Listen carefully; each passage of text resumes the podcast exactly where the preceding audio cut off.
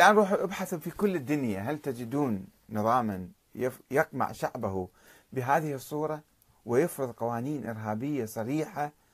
ما ما تخليك أي آه، ما تخلي لك أي متنفس حتى تتنفس فيه أو تنتقد أو تشارك لأن الدستور كما قلنا في هذا الكتاب الشرعية الدستورية النظام السعودي كله قائم على القوة والسيف ويحاول.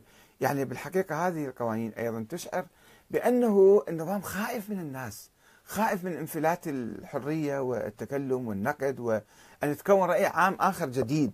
فيحاول أن يمسك الأمور بقبضة حديدية ويمنع الناس من المشاركة السياسية ويهمشهم ويطردهم.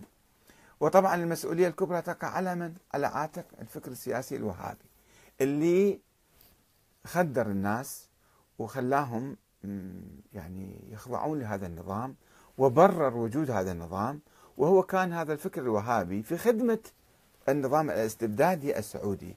منذ أول يوم اللي تحالفوا التحالف الشيطاني المشؤوم بين محمد بن عبد الوهاب ومحمد بن سعود قبل 250 سنة تقريبا آه، تحالفوا تحالف بدعة جديدة أن واحد يدعم الثاني واحد يأيد الثاني.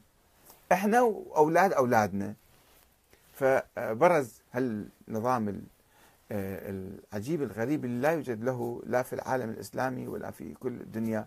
نظام بهذه الصورة يكبت ويقمع ويقتل ويسرق وينهب ويفعل ما يشاء ومن دون أحد له حق أن يعترض أو يناقش ويعتبره هذا إرهاب. هاي جرائم جرائم إلكترونية تصير. فالكلام إنه هذا الشعب هل يبقى هكذا؟ أم سوف ينفجر في يوم من الأيام؟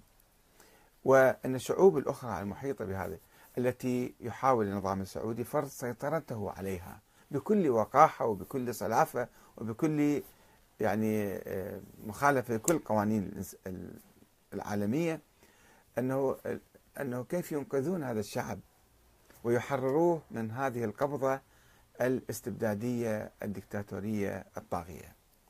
لأنه سوف يعني هذا يأثر حتى على التجارب الديمقراطية الوليدة الهشة اللي موجودة آه، هنا وهناك.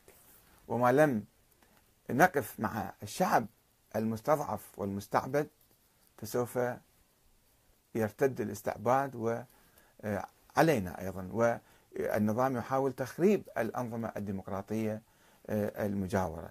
وينتهك سيادتها وكرامتها وحريتها واستقلالها لصالح الصهاينة والمستعمرين. والسلام عليكم ورحمة الله وبركاته.